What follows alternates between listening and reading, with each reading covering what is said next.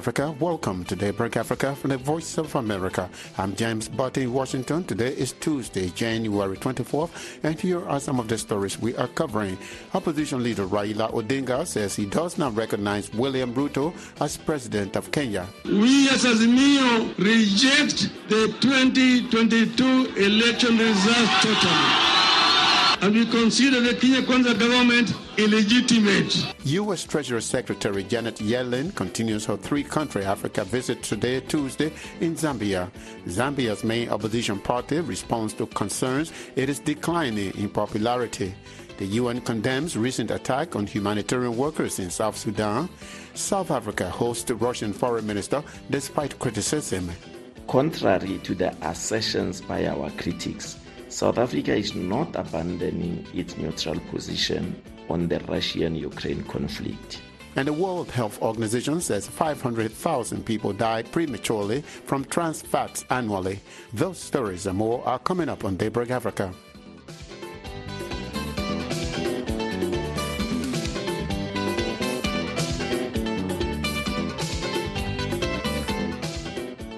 Kenya's opposition leader Raila Odinga says he does not recognize President William Ruto as the head of the country. Speaking Monday at a public rally in Nairobi, Odinga said the electoral body of Kenya manipulated the results in favor of the president, who he claims was illegitimately elected. Odinga's allegations come a few days after Ruto publicly claimed that the opposition had planned to assassinate former electoral body chairperson Wafula Chebukati last August for announcing results that did not favor Odinga and his party. Maureen Ojiambo reports. Azimio la Umoja One Kenya coalition leader Raila Odinga returned home on Monday from South Africa and proceeded to a public rally where he insisted that he won the August elections but was denied victory. In his speech, Odinga says he has data gathered from people he claims are from the Independent Electoral Boundaries Commission IEBC showing that he won with over 2 million votes. Gallant IEBC whistleblowers have now published the true and authentic results of the 2022 elections. Here is our clarion call. One, we as Azimio reject the 2022 election results totally. We, we cannot and will not recognize the Kenya Kwanza regime and we consider the Kenya Kwanza government illegitimate. Two, we don't recognize Mr. William Ruto as the president of Kenya. The opposition demands that the election records of the 2022 elections at the IEBC be made public and be audited by an independent body. Odinga says the former IEBC chairman Wafula Chebukati collaborated with some board officials to steal his victory. He says Ruto's single-handedly attempts to reconstitute the body must stop and Kenyans should be allowed to participate in the rebuilding of the commission. The IEBC under the then chairman Wafula Chebukati, two commissioners, Abdi Guliye and Boya Molu, and the chief executive officer, Marjan Hussein Marjan, formed a cartel within the IBC to the exclusion of the four new commissioners, disregarded the votes you cast and cooked their own results.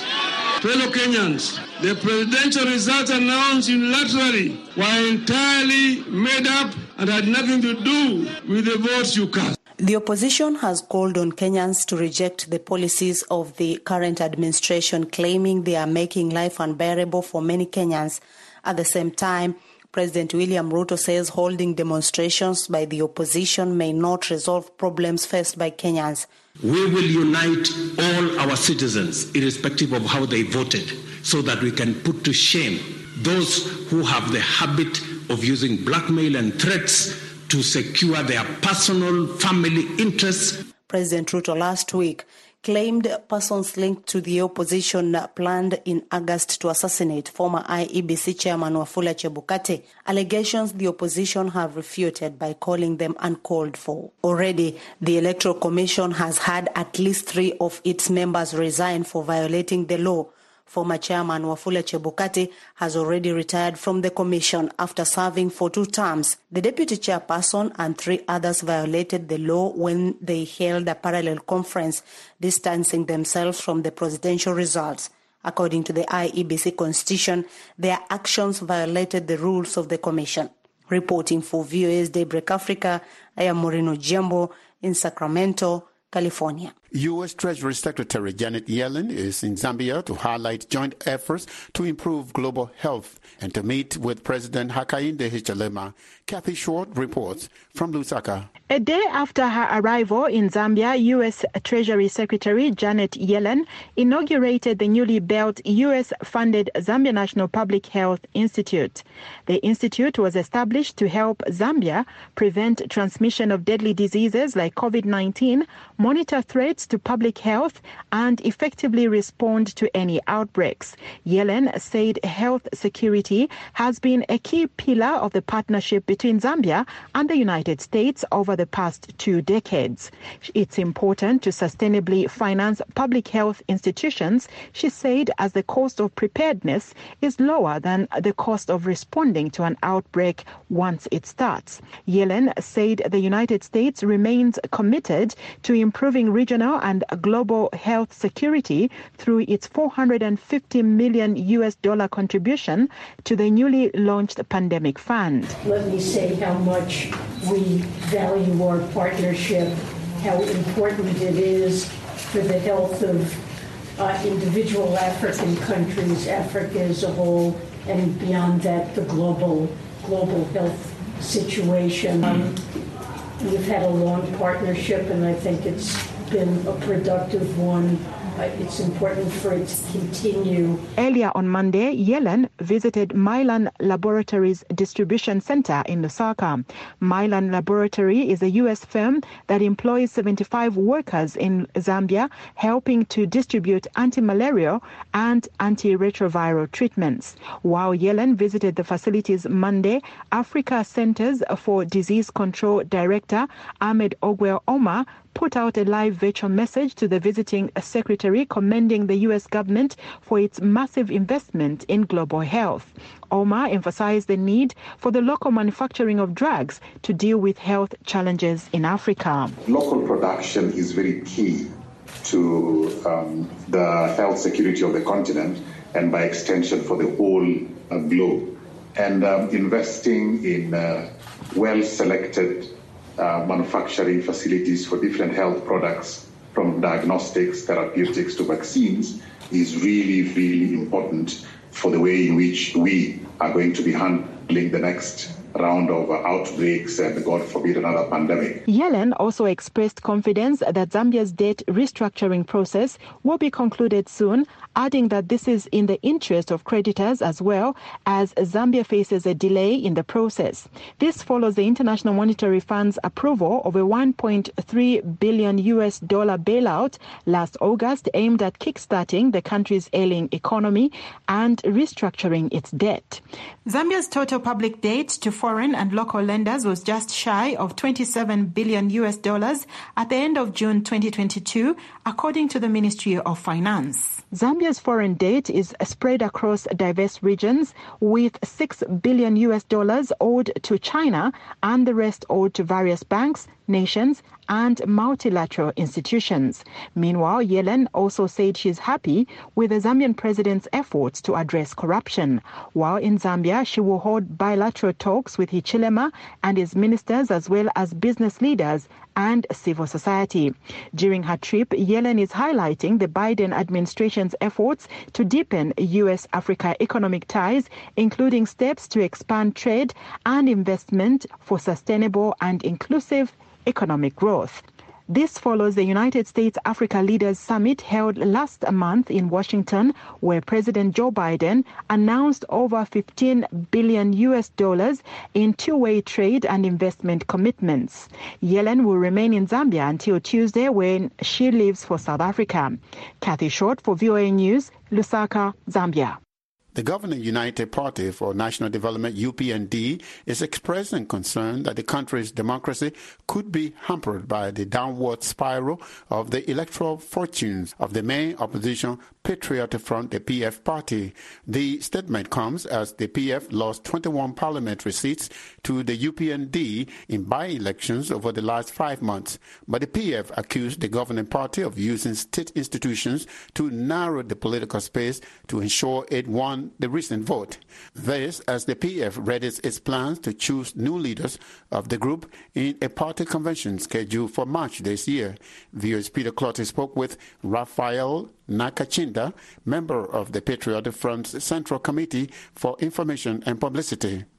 As far as we're concerned, this is basically just a smokescreen. Those statements that are coming from uh, UPND are meant to try and create a narrative, when in fact there is a, a lot that is going on to try and manipulate things in advance. There is an ongoing continuous water registration, which, of course, the Zambian people have been demanding for, but it is being done in a biased manner. There are three provinces which ethnically favor the current president. So it's a well orchestrated arrangement, but we're also doing our own part to make sure that we mobilize the party, we reorganize ourselves, and in the nearest future, put a leadership in place that will start marching 2026. The ruling party is expressing concern that the challenges you are having in winning by elections basically is bad for the burgeoning democracy in Zambia. Your reaction? You know, we have uh, a government in place and they have a very strong propaganda machinery that they are running. But all we can say for the, the global community to notice is that the, the democratic space in the country is shrinking. The institutions of government are being destroyed each and every day that is passing. The judiciary is getting paralyzed. And people should pay attention to this because before long, we'll end up with a banana republic in Zambia. The by-elections that the UPND are priding themselves to, if you examine, like I said, they use uh, unearned methods to win those by-elections. I understand your party is also planning to choose new leadership. Uh, to lead the party uh, to the next general election. Uh, the convention coming up, I understand, in March. How ready will you be uh, before March? Well, we are working uh, 24 7 uh, to do the necessary things that are supposed to be done and put in place all the necessary logistics for that uh, to happen. But I must hasten to say that we are prioritizing the institutionalization of um, the operation of the party and the branding of the party by way of, uh, first of all, amending the constitution of the party.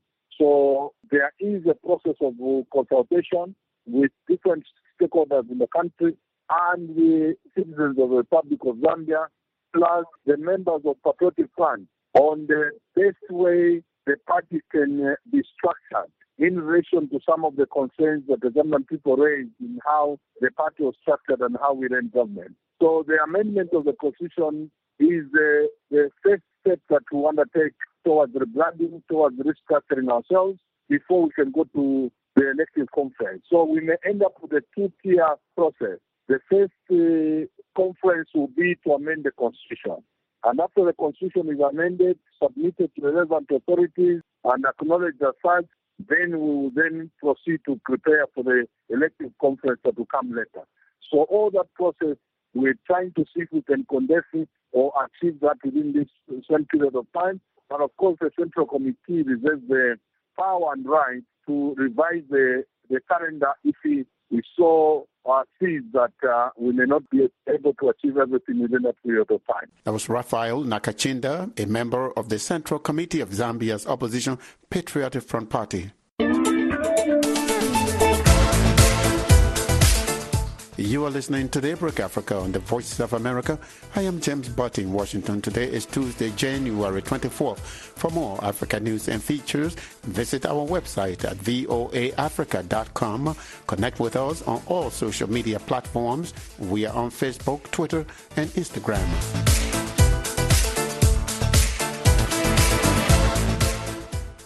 South Africa has defended its warm relations in joint military drills with Russia as a host Foreign Minister Sergei Lavrov on his first visit since the invasion of Ukraine. Kate Bartlett reports from Johannesburg.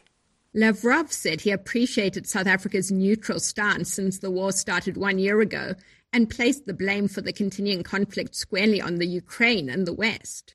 It is well known that uh, we supported the proposal of Ukrainian uh, side to negotiate early in the, uh, in the uh, special military operation. It is well known, it was published uh, openly that uh, our American and British and some European colleagues told Ukraine that it is too early to deal. Russia has repeatedly rejected Ukrainian and Western demands that it withdraw its forces completely from Ukraine as a condition for any negotiations. Lavrov also denied Moscow's targeting civilians, despite numerous attacks on residential buildings in Ukraine that experts say likely add up to war crimes. South African Minister of International Relations and Cooperation, Naledi Pandor, reiterated Pretoria would like to see a diplomatic solution through dialogue. I mention on behalf of South Africa our sincere wish that the conflict currently between Russia and Ukraine will soon be brought to a peaceful end through diplomacy and negotiation. However, she defended South Africa's right to maintain bilateral relations with whichever countries it wants and not be dictated to by the West. South Africa is hosting the Russian and Chinese navies for February exercises off Durban. Pandor noted all countries conduct military exercises with friends. Defense Ministry spokesman Cornelius Monama said Monday that the drills would strengthen the strong bonds between the countries. Contrary to the assertions by our critics, South Africa is not abandoning its neutral position on the Russian Ukraine conflict. The main opposition Democratic Alliance has called for the drills to be called off, and Ukraine's ambassador to South Africa, Lubov Abravitova, told VOA recently that she didn't understand why South Africa was conducting exercises with, quote, the army of rapists and murderers. Stephen Gruzd, a Russia expert at the South African Institute for International Affairs, said Lavrov had clearly found some sympathy from Pandor, and he expects to see greater cooperation between the two BRICS allies going forward. I think it's interesting to read the body language between ministers Lavrov and Pandor, the, the Russian and South African foreign ministers. It was quite warm from the press conference, and there is a genuine meeting of minds between the countries. But Gruzd said South Africa's hosting naval exercises with Russia could affect its standing on the international stage. He added that it will be interesting to see the chemistry between Pandor and US Treasury Secretary Janet Yellen, who arrives in South Africa late Tuesday for a visit.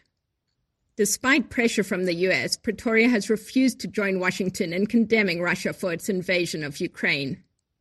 South Africa also invited Russian President Vladimir Putin to visit later this year for the summit of the BRICS group of emerging economies, though it's not yet clear if he will attend. The BRICS group is Brazil, Russia, India, China, and South Africa. Kate Bartlett for VOA News, Johannesburg.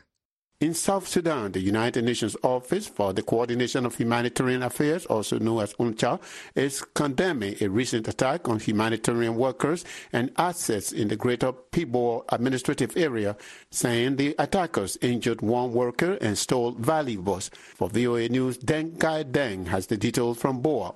The humanitarian community condemns in strongest terms the attack on humanitarian workers and assets in Pibor in the Greater Pibor administrative area. We are united in our call for Im- an immediate end of these repeated attacks of violence against civilians and humanitarians. That's Annette Hans, Deputy Head of UN OCHA in South Sudan. In a recorded statement to South Sudan in Focus, Hans also said several armed attackers broke into an international NGO compound in Pibor last Wednesday. At least one humanitarian worker was beaten and required medical attention. The attackers targeted the NGO looking for cash and other assets and stole these valuables. Earlier this month, unidentified attackers killed two aid workers in the Abyei administrative area and another aid worker in Jonglei state.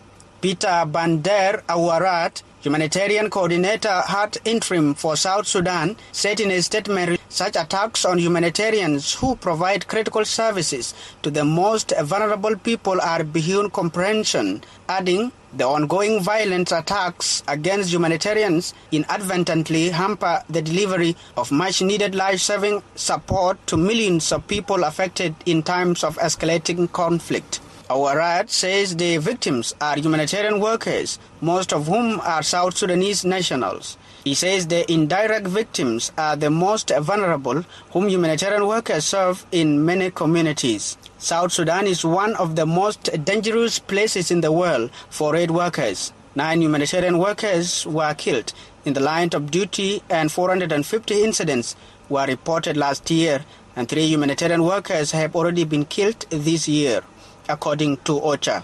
OCHA says protecting humanitarian workers and civilians is the duty of South Sudan authorities, and the humanitarian community is calling on authorities to do all they can to stop attacks on humanitarians and civilians and bring the perpetrators swiftly to justice. It says ending impunity and ensuring accountability is critical to protecting humanitarians and civilians alike and to bringing long-term peace to South Sudan.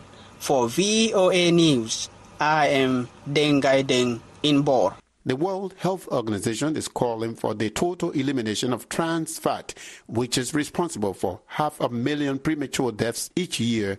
Lisa Schlein reports for VOA from Geneva.